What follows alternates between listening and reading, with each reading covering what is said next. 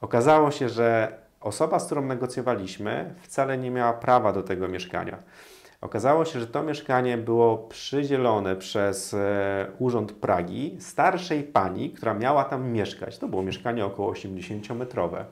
I okazało się też, że ta starsza pani, która miała po prostu tam mieszkać, czyli dostała takie mieszkanie socjalne, nie wiem w ogóle, jak to jest możliwe, że dostała aż tak wielkie mieszkanie. E, zupełnie ja się z nią nigdy nie widziałem. Ja się Imprezę miała robić pewnie. Tak, ja się spotkałem z jej córką i to okazało się, że jej córka ją wyprowadziła gdzieś indziej i zrobiła sobie podnajem na mieszkaniu socjalnym. I ja poprosiłem na pierwszym spotkaniu o jakąś umowę, dowód zakupu, księgę wieczystą. Pani mnie zbyła, powiedziała, że później to podeślę, później to podeślę. My już się zajęliśmy remontem. Potem wpadło kolejne mieszkanie, kolejne mieszkanie. Tam była pośredniczka, która mówiła, że ona widziała te dokumenty i że też jest ok. Tak, więc tutaj e, nie dopilnowałem tego i potem po, wydaje mi się, około roku czy dwóch latach... Ktoś zapukał do drzwi. tak, ktoś zapukał do drzwi tego lokalu. Okazuje się, że e, przyszła osoba z urzędu właśnie Pragi Cześć, witam Cię u mnie na kanale, na kanale, na którym rozmawiam sobie o nieruchomościach, o inwestowaniu w nieruchomości i o tym, jak te nieruchomości mądrze sfinansować. Ja nazywam się Ronald Szczepankiewicz, a ze mną jest Krzysiek Kopejch. Cześć Krzysiek. Cześć. Z Krzyśkiem od blisko 10 lat jesteśmy na rynku nieruchomości pod kątem inwestowania. Można powiedzieć, że złamaliśmy na tym zęby. Robiliśmy podnajem, 450 pokoi w podnajmie w 2020 roku, flipy. Także no, dużo błędów popełniliśmy, więc y, na tych błędach, na podstawie tych błędów y, chcemy się z Wami podzielić właśnie odcinkiem 7 najczęstszych błędów popełnianych przez, uwaga, początkujących inwestorów. Chociaż jeżeli jesteś zaawansowanym inwestorem, to zostań z nami do końca, ponieważ no, wiele z tych rzeczy, wiecie, ktoś często inwestuje w nieruchomości, po prostu wchodzi w rutynę i popełnia fundamentalne błędy. Także o tych fundamentach dzisiaj będziemy opowiadać. I co, jak zwykle sam konkret, także zaczynamy. okay. od Ciebie może zacznijmy. Dobrze, to błąd numer jeden. Brak odpowiedniego przygotowania i edukacji. Mhm. Tak, to jest bardzo częsty błąd. No, ludzie nie wiedzą, co się dzieje na rynku, nie mają wyczucia, nie wiedzą tak naprawdę, co zainwestować, gdzieś coś przeczytali, obejrzeli filmik na YouTubie e, i ruszyli na zakupy bez edukacji, bez doświadczenia. Tak jest. I to niestety powoduje bardzo często potem przykre, przykre spotkanie z rzeczywistością, które może się okazać e, dużą wtopą finansową. Dlatego z naszej perspektywy bardzo mocno zachęcamy do tego, żeby się odpowiednio wyedukować, żeby pójść na nie wiem, darmowe szkolenia, obejrzeć darmowe szkolenia też na YouTubie, oglądać materiały podobne do tego, które my dzisiaj tutaj nagrywamy. Natomiast raczej nie sugerujemy tutaj, yy, znaczy nie chcemy, żeby osoba, która inwestuje, sobie pomyślała, że może od razu zacząć inwestować bez żadnej wiedzy. Więc mhm. tę wiedzę należy zdobyć, i potem jak już ją zdobędziemy, to wtedy dopiero e, zachęcamy do tego, żeby w ten rynek wejść. Tym bardziej, że wiele osób, które myśli o inwestowaniu w nieruchomości, wcale na tym rynku się na co dzień nie porusza. No bo jeżeli jesteś informatykiem i na co dzień Cię zajmują bazy danych, języki różnego programowania, no to tej, tę wiedzę na temat nieruchomości masz znikomo. To tak samo my akurat z Ronaldem poruszamy się po rynku nieruchomości już od ponad, znaczy blisko 10 lat, więc e, my tę wiedzę mamy. Natomiast jest bardzo wiele osób, które pracują w korporacjach, pracują na etacie, e, zupełnie niezwiązane są z nieruchomościami i w takim przypadku warto, żeby tę wiedzę tutaj zdobyć. Tak, no, warto też zrozumieć, że to wiedzę można zdobyć na, na szereg różnych sposobów. Tak? No, przede wszystkim powinniśmy raczej rozumieć, e, w co chcemy zainwestować te pieniądze, czyli w ogóle inwestowanie w nieruchomości ma dla nas sens. O tym w kolejnych, e, jeżeli chodzi o ten, wiecie, te błędy, bo mamy ich przygotowanych kilka. Natomiast co ważne, no, naj, najłatwiej to wiedzę, może nie najłatwiej, najlepiej byłoby ją uzyskać w praktyce, ale wcale nie jest to najłatwiejsza i najszybsza ścieżka. Są oczywiście sprawdzone, można powiedzieć, źródła w postaci kursów internetowych, czy też e, spotkań społeczności. My tutaj z Krzyśkiem możemy śmiało polecić, e, ja ze swojej strony Piotra Chryniewicza, tam poznałem Krzyśka, W 2012 roku byłem na szkoleniu Piotra, kompletnie zielony, nic nie wiedziałem na temat inwestowania w nieruchomości. Pomagałem już uzyskać kredyt hipoteczny, bo tym się zajmuję również na co dzień. Natomiast o inwestowaniu kompletnie nic nie wiedziałem. Piotr poukłada wszystko jak należy, klocki zaczęły do siebie pasować i, i poszło. Określamy, nic z tego nie mamy, to jest czysta, czysta satysfakcja. Tak. Są też na pewno inne wartościowe szkolenia na rynku, czy też szkoleniowcy. My akurat rekomendujemy, rekomendujemy Piotra, ponieważ wiemy, jaką e, niesie sobą wartość z racji tego, że jesteśmy absolwentami jego szkoleń. Tak? Także e, stąd, stąd to rekomendujemy. Dobra, idziemy do drugiego punktu. Zła ocena ryzyka to jest jeden z najczęstszych popełnianych błędów. E, tutaj myślę, że najlepiej byłoby to opowiedzieć na, na przykładzie. Jedni z moich e, znajomych mm, postanowili, że zainwestują e, pieniądze w podnajem nieruchomości. Tak, zorganizowali gotówkę, pojechali na szkolenie, natomiast źle ocenili ryzyko danej inwestycji. Osobiście uważam, że, że to faktycznie zostało tam, ten, błędów było dużo, ale to było jedno z najważniejszych, ponieważ nie byli w stanie oszacować ryzyka inwestycji, nie potrafili wyliczyć do końca, jakie będą koszty na, na inwestycji. To był dom, trzeba było przerobić, wiecie, dom na, na pokoje, na wynajem, no i podnajmować tą nieruchomość dalej. Więc nie byli w stanie oszacować do końca, jakie są koszty, nie wiedzieli do końca, za ile powinni wynająć dany pokój, żeby cały biznes się spinał. E, Inna sprawa, że na koniec nie potrafili tego wszystkiego policzyć, że nie wiedzieli do końca, czy dokładają do interesu, czy, czy nie. Natomiast no, nie byli w stanie oszacować ryzyka inwestycji. Jeżeli by wiedzieli, jakie są koszty, jakie są przewidywane przychody, wiedzieliby, jaki może być końcowy dochód i wiedzieliby od razu, czy to się spina, czy się nie spina, no tutaj tego, tego zabrakło. I staramy się za każdym razem, kiedy mówimy punkty, gdzie jest najczęściej popełniany błąd, opowiadać też, jak taki błąd można byłoby naprawić. Więc w tej sytuacji Myślę, że jeżeli ktoś e, nie wiedziałby, jak oszacować to ryzyko, a chciałby wejść koniecznie w inwestycje, no to powinien znać inne osoby, które wiedzą, jak oszacować to ryzyko, pójść do nich, porozmawiać e, i, i zasięgnąć rady po prostu, tak? Czy to ma sens, czy nie. Dokładnie i tutaj też e, należy zwrócić uwagę, że początkujący inwestor Mm, u niego jest troszeczkę ciężej, jeśli chodzi o perspektywę na ryzyko. No bo, ponieważ jeżeli jesteś na tym rynku już od 5-10 lat, zobaczyłeś jeden kryzys, kryzys najmu, zobaczyłeś kryzys w 2007-2008 roku, kiedy ceny spadały, to twoja, twoja wiedza, Twoje doświadczenie pozwala Ci trochę inaczej spojrzeć na pewne aspekty. E, coś, co kiedyś działało, wiesz, że może się nagle po prostu przestać działać. Więc w tym momencie to jest bardzo ważne, żeby czasami skonsultować się z kimś, kto tę wiedzę posiada, skonsultować, porozmawiać z kimś, kto mm, już inwestuje na tym rynku. I tutaj też uwaga, nie bierzcie wiedzy, to jest taka moja prywatna tutaj rada, nie bierzcie wiedzy od swojej rodziny, która nie inwestuje w nieruchomości.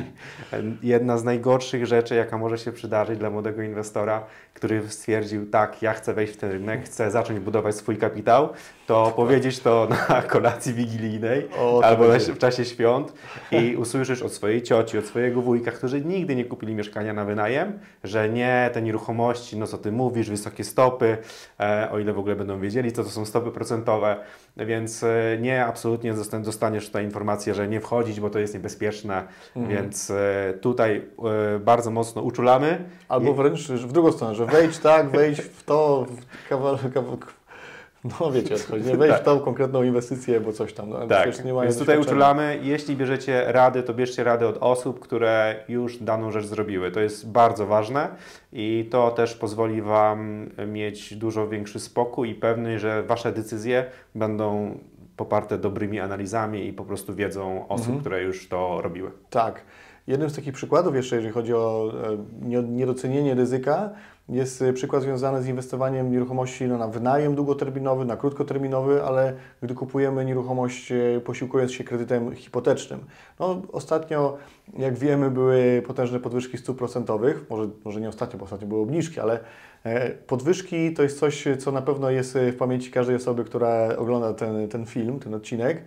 Więc y, pamiętacie, że raty wzrosły. Więc moment, w którym y, były bardzo niskie raty, był momentem, kiedy wiele mieszkań pięknie się spinało pod kątem analizy inwestycyjnej, że rata była niższa niż przychód z wynajmu, no więc ktoś mógł nie doszacować ryzyka tego, że stopy procentowe wzrosną, że rata wzrośnie i na koniec dokładać do inwestycji. Także to jest jeden z takich y, kolejnych po prostu z wielu przykładów, a to też prowadzi między innymi do, do kolejnego błędu, mianowicie brak konkretnego planu działania, czy też e, planu całej inwestycji. Krzysiek. Czyli mówimy tutaj o trzecim i według mnie najważniejszym, a przynajmniej dla mnie najważniejszym punkcie wśród tych siedmiu najczęstszych błędów, e, to znaczy brak strategii inwestycyjnej. Tak, no to jest tutaj dyskutowaliśmy przed tak. tym nagraniem, co Wam powiedzieć i oboje doszliśmy do porozumienia, że brak strategii inwestycyjnej oznacza między innymi to, że, że ktoś nie wie do końca tak na dobrą sprawę, co chce robić. Wiecie, to są często osoby młode, które myślą kategoriami, no bo w sumie też skąd mają czerpać wiedzę i, i doświadczenie, tak? Najpierw kupię swoją własną nieruchomość dla siebie, żeby tam zamieszkać, polepszyć swój byt i tak dalej, a dopiero później ewentualnie Y, będę inwestować w nieruchomości, lub są to osoby, które już mają własną nieruchomość i dopiero zaczynają odkrywać, że może niekoniecznie to był dobry pomysł, żeby tak. pchać się w kredyt, który zamordował moją zdolność kredytową i tak dalej. Tak? Dokładnie. I to jest takie klasyczne kupowanie pasywów zamiast aktywów. W momencie, kiedy zaczynamy pracować, mamy pierwsze awanse, mamy zdolność kredytową, to zamiast myśleć o tym, ok, czy mogę tę moją sytuację wykorzystać do tego, żeby zbudować swój majątek. Ponieważ majątek nie buduje się w ciągu jednego dnia, to nie jest jedna inwestycja, to jest proces. Dlatego ta strategia jest tutaj bardzo ważna. Więc e, bardzo często takie młode osoby sobie myślą o tym, żeby kupić jakiś drogi zegarek, żeby kupić jakieś drogie auto yy, i wziąć kredyt na to auto, żeby kupić mieszkanie gdzieś w samym centrum dla siebie, które po prostu w tym momencie spełnia moje oczekiwania. Ale te zakupy doprowadzają do jednej rzeczy, a mianowicie nie mamy zdolności do tego, mhm. żeby kupować inwestycyjnie. I teraz weźmy na warsztat taki przykład. Jesteś młodą 25-letnią osobą, zarabiasz, nie wiem, 10 tysięcy e, brutto i w tym momencie masz oszczędności rzędu 100 tysięcy złotych. Przy tych pieniądzach powinieneś mieć zdolność ile około? Jaki dochód netto jeszcze raz? 10, powiedzmy 12. No, w okolicach 600 tysięcy złotych, 700 tysięcy. Okej. Okay. No to spokojnie stać Ciebie na to, żeby już kupić pierwsze mieszkanie na wynajem i to nie będzie jakieś wielkie mieszkanie. Oczywiście w zależności od tego, gdzie mieszkasz. W Warszawie to będzie pewnie dwupokojowe mieszkanie, w innych miastach mogą to być trzypokojowe mieszkania, ale już masz coś, co będzie dla Ciebie pracowało. I dlaczego to jest ważne, żeby w pierwszej kolejności myśleć o tego typu zakupach? Dlatego, że w momencie, kiedy te pieniądze byś przeznaczył na zakup samochodu, no to po pierwsze, tracisz bardzo dużą część e, swojego wkładu finansowego oraz zdolności i prawdopodobnie przez najbliższy czas nie będziesz mógł sobie pozwolić na zakup mieszkania inwestycyjnego. To samo będzie miało e, tak samo będzie to działało w przypadku, kiedy stwierdzisz, że kupujesz mieszkanie dla siebie. Kiedy kupisz mieszkanie dla siebie, płacisz ratę, ta rata obciąża Tobie Twoją zdolność i mimo, że chciałbyś kupić kolejne mieszkanie, to jakby nie masz takiej możliwości, żeby kupić kolejne mieszkanie, bo musisz zarabiać dużo więcej, mieć dużo większy wkład, żeby móc sobie na to pozwolić. Natomiast jeśli pójdziesz w drugą stronę, czyli najpierw zaczniesz kupować aktywa, czyli rzeczy, które wkładają Ci pieniądze do portfela, to wtedy to działa zupełnie inaczej. Kiedy kupisz pierwsze mieszkanie, wydasz te 100 tysięcy, albo nawet może nie wydasz, no bo możesz skorzystać z różnych programów, to jeżeli wydasz te 100 tysięcy na swój wkład własny i, na, i wykorzystasz kredyt, to w niektórych bankach chyba już po 6 miesiącach, w niektórych tak. po 12, a w niektórych chyba nawet po 24 Dochód, ponownie masz... Tak, do, tak. Dokładnie tak. Dochód z wynajmu jest brany pod uwagę najczęściej po 12 miesiącach, ale są wyjątki od tego. Czyli teoretycznie już po 6 miesiącach możemy starać się ponownie o kolejny kredyt na zakup kolejnej nieruchomości, która będzie znowu dla nas generowała, generowała dochody. No innym e, brakiem przykładu e, braku jakiegoś takiego, takiej strategii inwestycyjnej jest no po prostu ktoś ma powiedzmy konkretną sumę na koncie i zastanawia się co z tym zrobić i tak nie wie do końca, czy wejść pod najem, wynajem, może jakieś flipy i tak dalej. No nie, nie ma tej strategii, tak? A co innego, jeżeli mielibyśmy konkretny cel, że na przykład za ileś lat potrzebujemy mieć e, taki dochód lub tyle pieniędzy na koncie, do tego są różnego rodzaju narzędzia, tak? No, czym innym jest e, wynajem długoterminowy, który inaczej działa, daje tu i teraz powiedzmy dochód pasywny, czy też częściowo pasywny, bo z tym wiecie pasywny to też tak jak ktoś samemu się zajmuje, to nie polecamy. Nie jest to pasywne zdecydowanie. E, czy też na przykład powiedzmy flipy, które dzięki temu, że obracamy pieniędzmi jesteśmy w stanie szybciej zrobić tych pieniędzy większą sumę na koncie. Tak? I tutaj tak. też y, myślę, że warto dodać, ponieważ jak zwykle jesteśmy z Wami w pełni transparentni, my na co dzień zajmujemy się między innymi pomaganiem ułożenia właśnie tej strategii inwestycyjnej. Pomagamy naszym inwestorom, którzy z nami pracują, zarabiać dla nich więcej pieniędzy, obracać tymi pieniędzmi. Także jeżeli ktoś chciałby z nami rozpocząć współpracę, odezwijcie się do nas. Kontakt do tak. nas jest w opisie pod filmem. I to jeśli chodzi już jeszcze o strategię, to nie jest tak, że to jest jedna, jedyna strategia, która działa, to każdy ma swoją perspektywę, więc dla jednej Mhm. osoby to może być inwestowanie w garaże, dla innych to może być e, Bardzo inwestowanie w lokale, w najem krótkoterminowy, czy to będzie w górach, czy nad morzem, więc tutaj nie ma takiej jednej drogi. Natomiast na przykład osobiście ja lubię mieszkania na wynajem długoterminowy, to jest coś, na czym się skupiam i to uważam, że pozwala mi najlepiej wykorzystać i zdolność, i możliwości takiego pasywnego inwestowania, czyli po prostu oddaję to w zarządzanie, zupełnie się tym nie przejmuję. Jedyne, czym się muszę zająć, to jest swoja zdolność i dzięki temu y, mogę po prostu myśleć o tym, żeby strategicznie powiększać swój kapitał. Ja też jestem taką osobą, która raczej jeżeli wybiera jeden temat, w który chce się zagłębić, to zostaje przy tej strategii, więc raczej nie, nie chcę w tym momencie myśleć o zakupie mieszkania i wynajmowanie na długi termin i mieszać to z garażami, mieszać to jeszcze z kwaterami pracowniczymi, czy może z najmem tak, Trudniej krótkoterminowym. zarządzać w ogóle takim, takim Tak. portfelem, zdecydowanie. tak trudniej. samo jak w podnajmie, kiedy mieliśmy firmę, no to mieliśmy dużo, w momencie kiedy już mieliśmy około 300 pokoi, to bardzo często trafiały nam się okazje typu może kupicie kamienicę, wyremontujecie, sprzedacie, zrobicie flipa na kamienicy. No nie, my się skupiliśmy na podnajmie, my mieliśmy tylko i wyłącznie podnajem i nawet jak były fajne mieszkania z możliwością najmu krótkoterminowego, my takich mieszkań nie braliśmy, my się wyspecjalizowaliśmy w podnajmie, więc uważamy, że taka specjalizacja pomaga. I tutaj jest to coś, co może na samym początku drogi być no, dobrym kierunkiem, żeby Tak, ta tak. osoba Y, e, tak zaczęła drogę. Dzisiaj nie specjalizujemy się tylko w podnajmie, tylko też w innych inwestycjach, to też miejcie na uwadze, bo zabrzmiało tak, jakbyśmy tylko podnajem robili. Dobra, idziemy dalej. Yy, Lokalizacja, lokalizacja, lokalizacja. Utarło się, że, że to jest jeden z najważniejszych elementów układanki. No, czy to nie jest taki trochę mit? No bo wiecie, z jednej strony no, po prostu jak masz kasę i, czy zdolność, kupujesz mieszkanie w centrum i cześć. No jak tam możesz popełnić błąd? No. Lokalizacja bez wątpienia jest jednym z najważniejszych aspektów, jeśli chodzi o inwestowanie w nieruchomości i absolutnie należy się sku- skupić na tym, ale też e, myślę, że często jest to coś, co może być przeceniane przez e, młodych inwestorów. Po prostu skupiają się bardzo na tym, żeby kupić w danej lokalizacji, żeby to była dana ulica, dana dzielnica czy dany rejon po prostu.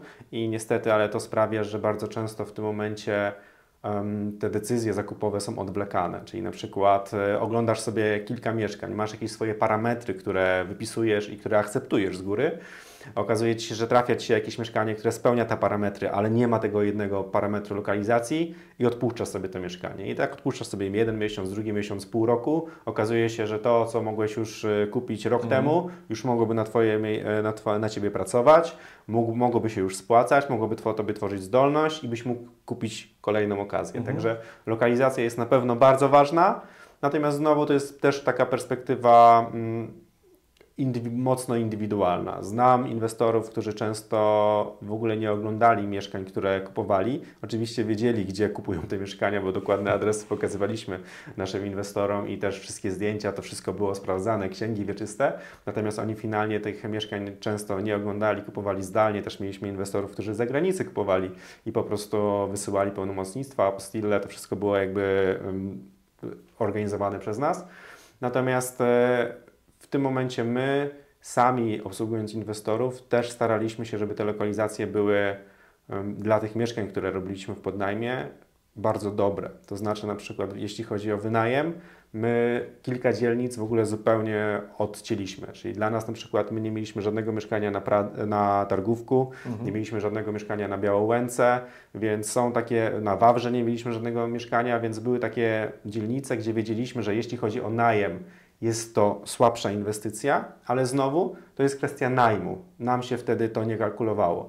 Na przykład można zrobić bardzo dobrego flipa na Wawrze, można zrobić bardzo dobrego flipa na Białołęce. Oczywiście. Tego jakby tutaj nie negujemy, natomiast w kontekście tego, czym my się zajmowaliśmy, no to ta lokalizacja była dla nas istotniejsza, bo chcieliśmy mieć pewność, że jak będą jakieś em, problemy z najemcami, no to żeby ta lokalizacja nam pomagała, więc pod tym kątem ta lokalizacja była też dla nas ważna. Ja z kolei lokalizację rozumiem w ten sposób, że no, ona jest y, bardzo ważna, natomiast tak jak wspomniałeś, często przeceniana. Często ludziom się wydaje, że same centrum prawda, jest y, tym najlepszym. No właśnie nie, no, my, gdy kupowaliśmy mieszkania z naszymi inwestorami, działaliśmy na takiej zasadzie, że przede wszystkim to mieszkanie ma być, e, ma generować jak najwięcej dochodu z wynajmu nieruchomości co miesiąc, ale też oczywiście braliśmy pod uwagę jakby tutaj potencjał wzrostu wartości tej nieruchomości i mieszkanie, które nie było powiedzmy w samym centrum, bo wiecie, do głowy może przychodzić e, osobom, które dopiero zaczynają inwestowanie w nieruchomości, że najwięcej zdrożeją mieszkania w centrum.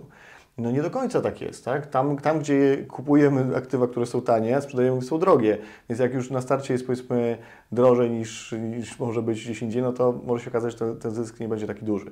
Więc my kupowaliśmy mieszkania w lokalizacjach, które miały bardzo duży potencjał wzrostu i patrząc procentowo, mm, po pierwsze dały większe stopy zwrotu, bo niższa była cena e, powiedzmy zakupu, a wynajem miesięczny wcale nie był dużo tańszy niż, e, czyli pokój był, wynajmowaliśmy praktycznie za tyle samo, ile w centrum więc e, stopa zwrotu była wyraźnie wyższa, a z racji tego, że znaczy ona była wyższa niż, niż centrum, no bo tam było droższe zakup, a wynajem był za tyle samo, Dokładnie. prawda? Więc stopa zwrotu była wyższa w lokalizacjach naokoło tego centrum.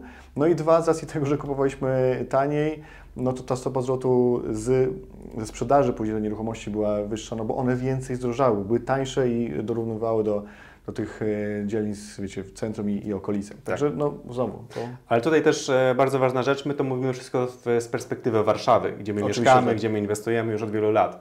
Natomiast jeżeli mieszkasz w jakimś mniejszym mieście, nie wiem, e, dla mnie na przykład, ja pochodzę z Torunia, no to jeśli bym miał kupować coś w Toruniu, to bym myślał, żeby coś kupić wokół Starówki. Bo jeżeli są miasta, które nie rozwijają się albo nie mają tak dobrych perspektyw jak Warszawa, a Warszawa ma bardzo dobre perspektywy, cały czas liczba ludności tutaj rośnie, to jeżeli mówimy o takich miastach, choćby właśnie jak Toruń, który raczej utrzymuje około tych 200 tysięcy mieszkańców, jest, jest miastem też e, uniwersyteckim, więc mamy tam Uniwersytet imienia Mikołaja Kopernika, to ja bym albo pomyślał o tym, żeby kupić mieszkanie w jakimś e, bliżej centrum, czyli żeby mieć tę gwarancję, że zawsze będzie, nie będzie, nigdy nie będzie problemu z wynajmem, albo żeby kupić mieszkanie gdzieś przy, akade przy akademikach, przy uczelni, bo jeżeli patrzymy na to w długiej perspektywie, no to chcemy mieć to mieszkanie wynajmowane. Znowu mówimy to w kontekście mieszkań na wynajem. Więc tutaj ja bym akurat e, tę lokalizację bardziej właśnie skupił się na tych dwóch rejonach, czyli centrum albo blisko e, głównego kampusu e, Uniwersytetu Mikołaja Kopernika. I w Twoich miastach tak samo. Możesz albo skupić się w centrum, albo wśród jakichś dobrych e, punktów komunikacyjnych, jakichś uczelni, galerii. To są raczej takie miejsca, które powinny się obronić w długim terminie. Raczej bym e, uważał na jakieś inwestycje, które są gdzieś na obrzeżach, jakieś nowe inwestycje, które nie mają dużo różnych e, dodatkowych atrakcji, typu, nie wiem, galerie, jakieś lasy obok, więc jeżeli są jakieś takie na odludziu inwestycje, to bym tutaj zalecał ostrożność. Mhm. I tym sposobem przechodzimy do kolejnego punktu. E, można powiedzieć, że najczęściej popełniany błąd przez inwestorów, ale on też świetnie wypasował na listę jeden z naj z błędów, które niosą naj, największe negatywne skutki, a mianowicie niedbanie, niezwracanie uwagi na szczegóły. Jednym z takich e, tematów jest e, szczegół związany, wiecie, no ktoś poświęca masę czasu, żeby znaleźć nieruchomość, na negocjacje poświęca ze zbywcą, E, szuka najlepszej oferty kredytowe i tak dalej, a nie zwraca na przykład uwagi kompletnie na to, jaką podpisuje umowę ze zbywcą. Tworzenie tej umowy e, no to wiecie, zabezpieczyć musi każdą ze stron, ale przede wszystkim, e, jeżeli patrzymy z perspektywy kupującego, no to kupującego ma ta umowa zabezpieczyć i na to ludzie nie poświęcają uwagi, a to może mieć ogromne, negatywne skutki. Tak, tak. No i to są teoretycznie takie drobiazgi, które nie powinny mieć wpływu na to, jak wyjdziemy na nasze mhm. inwestycje, natomiast bardzo często one mogą być bardzo, bardzo e, duże. I też opowiem tutaj nasz przykład e, naszego błędu jednego takiego, który zrobiliśmy, czyli taki drobiazg, którego nie dopilnowaliśmy. To był początek naszego inwestowania w podnajem.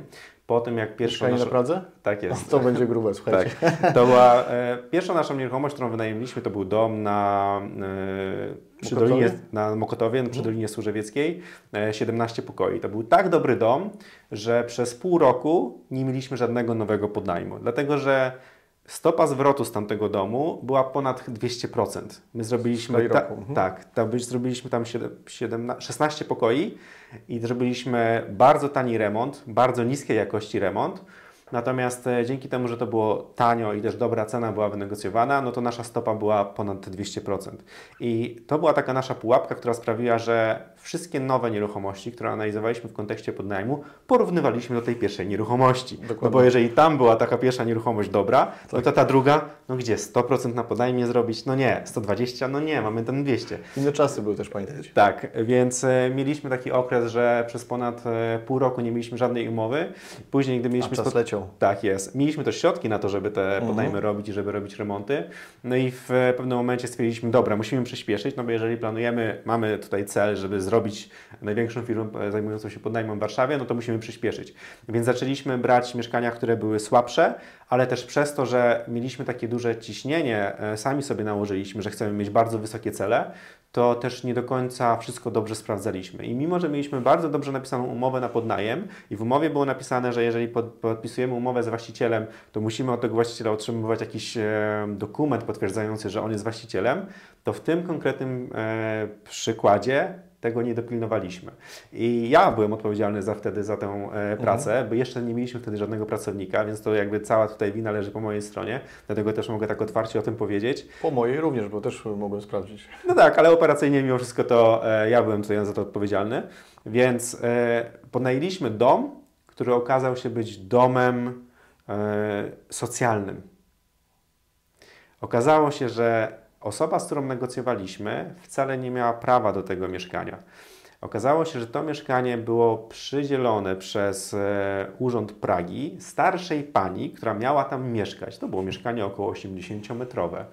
I okazało się też, że ta starsza pani, która miała po prostu tam mieszkać, czyli dostała takie mieszkanie socjalne, nie wiem w ogóle, jak to jest możliwe, że dostała aż tak wielkie mieszkanie. E, zupełnie ja się z nią nigdy nie widziałem. Ja się spotkałem, miała robić pewnie. Tak, ja się spotkałem z jej córką i to okazało się, że jej córka ją wyprowadziła gdzieś indziej i zrobiła sobie podnajem na mieszkaniu socjalnym. I ja poprosiłem na pierwszym spotkaniu o jakąś umowę, dowód zakupu, księgę wieczystą. Pani mnie zbyła, powiedziała, że później to podeślę, później to podeślę. My już się zajęliśmy remontem. Potem wpadło kolejne mieszkanie, kolejne mieszkanie. To była pośredniczka, która mówiła, że ona widziała te dokumenty i że też jest ok. Tak, więc tutaj e, nie dopilnowałem tego i potem po, wydaje mi się, około roku czy dwóch latach... Ktoś zapukał do drzwi. tak, ktoś zapukał do drzwi tego lokalu. Okazuje się, że e, przyszła osoba z urzędu właśnie Pragi i powiedz, pytać się, co tam się dzieje, bo dostała informację od sąsiadów, że to mieszkanie jest podnajmowane. Oczywiście finalnie trafiło to do, do nas, więc my musieliśmy się stawić na rozmowę. Podnajem, podnajmu zrobiliśmy. Tak, opowiedzieliśmy jak wyglądała sytuacja, z kim rozmawialiśmy, jakie, jakie dokumenty podpisaliśmy, że nie dopełniliśmy tych formalności. Finał był całe szczęście taki, że my po prostu przywróciliśmy ten lokal do stanu poprzedniego, mhm. więc musieliśmy się wyprowadzić z najemcami, podpisaliśmy tutaj ugody, że też im zagwarantowaliśmy inne lokale, w sensie inne pokoje w podobnych warunkach. Część to zaakceptowała, a częściej musieliśmy wypłacić lekkie odszkodowanie. I to pokazuje, że tak drobna rzecz, jak niesprawdzenie dokumentów, może wywołać lawinę konsekwencji, które mhm. potem sprawiają, że Ty jesteś kilkadziesiąt tysięcy złotych w plecy. Bo finalnie my o takich kwotach mówimy. My w ciągu roku zdążyły nam się dopiero zwrócić koszty remontu, które ponieśliśmy na to mieszkanie, wyposażenia, tak. postawienia ścianek. Na zero chyba byliśmy z tą nieruchomością, prawda? Doświadczenie stało i to procentuje do dzisiaj, natomiast tak. to się mogło skończyć zupełnie inaczej. Dokładnie. Sobie. Całe szczęście urząd tutaj y, Pragi, już nie pamiętam dokładnie z kim rozmawiałem i czy z jakim wydziałem, e, był bardzo taki chętny do tego, żeby jak najszybciej to mieszkanie odzyskać i jakby nie widział tutaj dużej Szkoda, że nie wzięli go i nie, nie podnajęli biednym studentom, którym trzeba było pomóc. Tak, tak było przygotowane. No. A jako ciekawostkę mogę powiedzieć, że ta córka tej babci, która tam mieszkała i to mieszkanie dostała, to była wysoka dyrektorka Poczty Polskiej, która zarabiała kilkadziesiąt tysięcy złotych miesięcznie. Byłem u niej w biurze i rozmawialiśmy na temat inwestycji. Więc nawet takie osoby w pełni mm. świadome, wiedząc co tak. tam ona się wiedziała, dzieje, ona, wiedziała, ona po prostu chciała na Myślę, tym zarobić. Także prostu, znowu e, to nie ma znaczenia z kim rozmawiacie, po prostu zawsze, nawet jeżeli ktoś będzie miał jakieś wysokie stanowisko, czy to będzie jakiś urzędnik państwowy, czy, nie, czy wręcz czy to jakiś, będziemy my. Czy to będziemy my, warto nas sprawdzać, warto sprawdzać innych i dzięki temu można uniknąć Tak, błędów. no jest masa innych takich drobiazgów, nie chciałbym za bardzo tutaj wchodzić w szczegóły jeszcze, ale wiecie, no, na przykład home staging, jeżeli ktoś sprzedaje nieruchomość, e, czy też e, tematy związane ze zdolnością kredytową, tam jest masa takich drobnostek, na które trzeba zwrócić uwagę i to jest nasze być albo nie być, jeżeli chodzi o, o zdolność kredytową. Tak. Chciałbyś coś jeszcze dodać tutaj do tego? Nawet myślę, trochę mógłbym rozwinąć ten homestaging i zdjęcia, no bo akurat ja jestem osobą, która bardziej zna się na Excelach, na tabelkach, niż na takich rzeczach jak właśnie Tym się poruszasz płynnie. Tak, w tym się płynnie poruszam zdecydowanie, dlatego ja na przykład, kiedy miałem się, znowu kolejny przykład dam, gdy robiliśmy mieszkanie inwestycyjne, nasza menadżerka Agata zamówiła, ona się zajmowała wszystkimi rzeczami takimi, jeśli chodzi o estetykę, bardzo miała tutaj dobry zmysł i dużo, bardzo mocno podniosła e, poziom naszych inwestycji przez to, że one były dużo ładniejsze i fajniej się potem wynajmowały. I pamiętam, jak kiedyś zrobiliśmy taką e, sytuację, zamówiła jakąś fototapetę. No i zamówiła fototapetę, mamy zdjęcia e, tego pokoju już po remoncie i ona mówi, Krzysiek, zobacz na ten pokój, co o tym myślisz? Ja mówię, wow, super, ale ładnie wygląda. A Agata mówi, nie widzisz tutaj nic złego? Ja mówię, nie, no wszystko ładnie. A wiesz, że ta fototapeta, fototapeta jest do góry nogami? Ja mówię, nie, zupełnie tego jakby nie zwróciłem uwagę. Najśmieszniejsze jest to, że jakiś chyba miesiąc później, po tym jak my wystawiliśmy ten ogłoszenie do e, wynajmu, czyli już ono latało po internecie, zobaczyłem jeszcze jedno ogłoszenie, które ma dokładnie taką samą fototapetę, też do góry nogami. Tylko nie nasze chyba, nie? Nie, to już było innych, innego. czyli ktoś inny zobaczył nasze Skopiował. skopiował i skopiował jeden do jednego razem z fototapetą, która była do góry nogami. To była jakaś zieleń, jakieś takie powiedzmy kojarzę roślinki. No. tak. no, więc e, to są takie rzeczy, które warto korzystać z usług osób, które się na tym znają. Dobry homestaging, jeżeli Ty tego nie potrafisz, to będzie Ciebie kosztował, nie wiem, 500, 1000 złotych. Dobra sesja fotograficzna to jest znowu koszt 500-1000 zł, a część osób sobie myśli, kurczę, po co mam wydawać 1000 zł na fotografa, skoro ja mam tyle kamer w moim telefonie nowym, No, tyle tak. megapikseli, ja sobie zrobię piękne zdjęcia. Nie, to po prostu nie powinno być. Nie chodzi o to, żeby zrobić piękne zdjęcia, tylko chodzi o to, żeby zrobić zdjęcia, które sprzedadzą tą nieruchomość. A to jest często Dokładnie. zupełnie inna bajka. No i też inna kwestia jest taka, jeżeli masz do tego tendencję, w sensie masz, ma, lubisz to robić, więc masz predyspozycję do tego, nie tendencję, no to jak najbardziej możesz to robić. Choć ja nadal wolałbym to oddać komuś innemu, niech ktoś inny to e, zrobi, my za to zapłacimy, my dzięki temu mamy czas, żeby poszukać nowej nieruchomości na inwestycje. Mhm. Idziemy dalej. Dwa ostatnie punkty. Jeden z, z punktów e, to jest e, dywersyfikacja. Wiecie, dużo się mówi o tym, że e, należy dywersyfikować, czyli nie wrzucać wszystkich jaj do jednego koszyka. Tutaj też jak z Krzyśkiem rozmawialiśmy wcześniej, no my się nie do końca z tym zgadzamy. Rozwiniesz moją myśl? Tak, no i też częściowo już chyba nawet o tym mówiliśmy, czyli to jest kwestia nawet naszego y, podejścia do robienia biznesu. Kiedy my robiliśmy podnajem, my skupiliśmy się tylko i wyłącznie na podnajmie oraz flipach, które wspierały nam podnajem, więc tak naprawdę to było wszystko powiązane. Natomiast e, gdybyśmy mieli mieć jakiś konkretny dział do wynajmu długoterminowego, krótkoterminowego, potem jeszcze coś innego, e, wynajem garaży czy kwater pracowniczych, no to mogłoby się okazać, że my by- bylibyśmy średni we wszystkim. Jeżeli robisz specjalizację i chcesz sobie te wszystkie swoje procesy poukładać i wiesz, że to jest coś, czym, czymś też się zajmować, no to możesz się na tym skupić i możesz to dopieścić do takich maksymalnych poziomów, które sprawią, Oczywiście. że będzie to dużo bardziej dochodowe niż normalnie. Jak najbardziej. Także no, ja osobiście uważam, że dywersyfikacja jest ważna, ale od pewnego poziomu, tak? Jeżeli inwestuję w nieruchomości, no to zobaczcie, ktoś mógłby zarzucić, ej, jak możesz tylko inwestować w nieruchomości, prawda? Przecież trzeba się dywersyfikować. Czemu nie masz jeszcze, nie wiem, inwestycji w stare samochody, obrazy, wina i tak dalej? No w takiej sytuacji pewnie przychodzi Wam na myśl, ej, no co, co on gada, przecież dywersyfikacja nieruchomości, jak inwestuje tylko w nieruchomość, to jest okej. Więc y, ja osobiście uważam, że można się wyspecjalizować w danej dziedzinie, y, na przykład w wynajmie nieruchomości, na przykład we flipach i tylko w tym działać, tak? Także y, dywersyfikacja jest ważna i często jest to porzucane jako, wiecie, taki błąd osób y, początkujących, natomiast no, może ja bym y, powiedział, że tak, jak najbardziej dywersyfikacja może być błędem, jeżeli ktoś kupił na przykład powiedzmy 5 mieszkań w jednej lokalizacji, która już jest złą lokalizacją, e, które mieszkania się nie nadają na wynajem, a ktoś idzie właśnie w, mieszkanie na wynajem. Źle zrobił remont, źle zrobił zdjęcia. Także tutaj ta dywersyfikacja by się przydała, tak, żeby porozrzucał to po innych częściach miasta. No ale to znowu, to, to zależy, nie jest e, jednoznaczne. Tak. I tutaj też na przykład możemy wrócić do tej kwestii tego naszego pierwszego punktu, czyli odnośnie edukacji. Jeżeli nie wiecie do końca, co chcecie robić, no to pójdźcie na szkolenie dotyczące najmu krótkoterminowego. Albo poczytajcie o tym. Albo poczytajcie o tym. Kupcie książkę na temat tego, jak wynajmować lokale usługowe. Kupcie książkę 40 e, chyba pomysłów do wynajęcia. Mhm.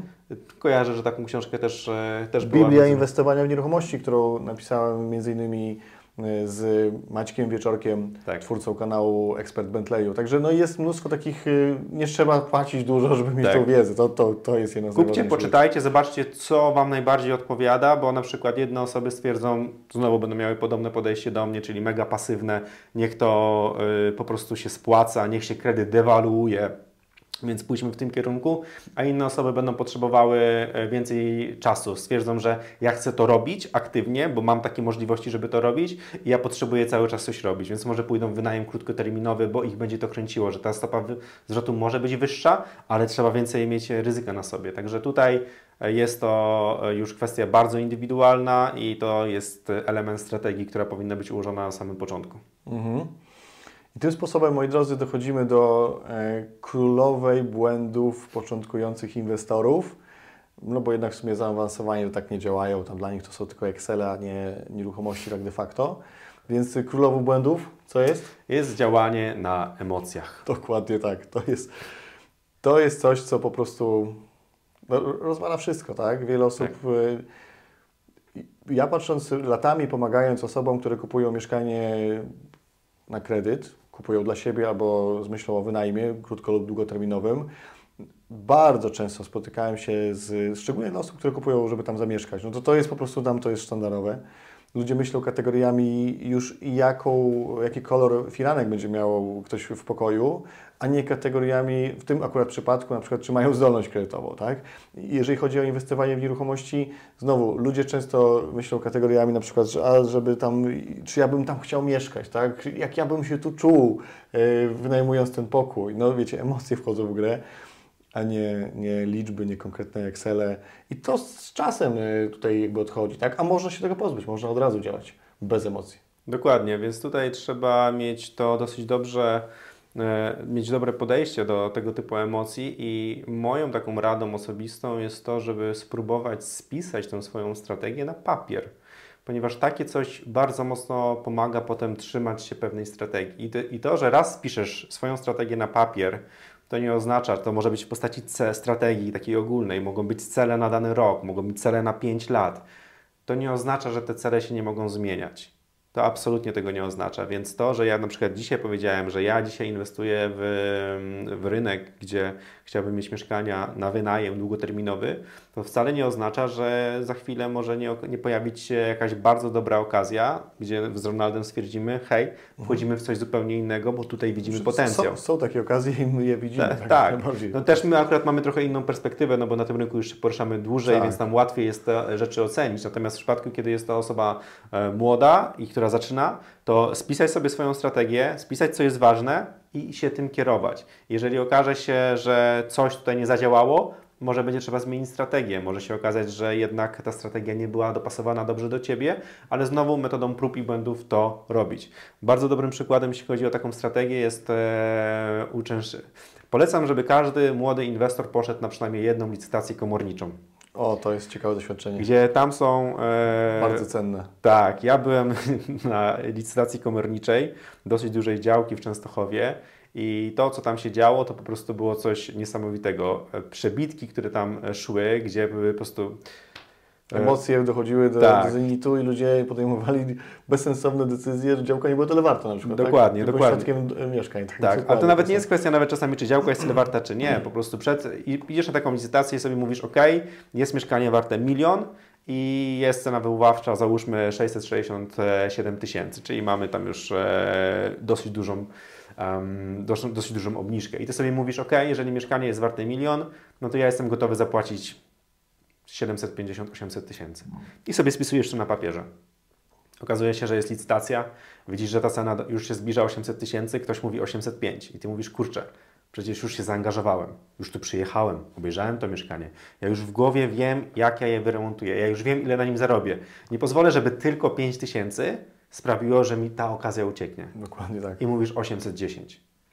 I potem masz kolejne, e, akurat w tym przypadku nie będzie 810, tylko trochę więcej, ale Mhm. bo to I- przebicie i- i będzie, tak to prze, działa, przebicie i będzie tak wyższe, działa, tak. ale po prostu ty sam nie stosujesz się do swoich zasad, które wpisujesz. Także polecam pójść na licytację. Niekoniecznie trzeba brać w niej udział. Można po prostu być takim uczestnikiem, który e, jest po prostu i słucha, więc w tym momencie to jest coś, co na pewno mogło, może Wam pomóc przy dalszym inwestowaniu.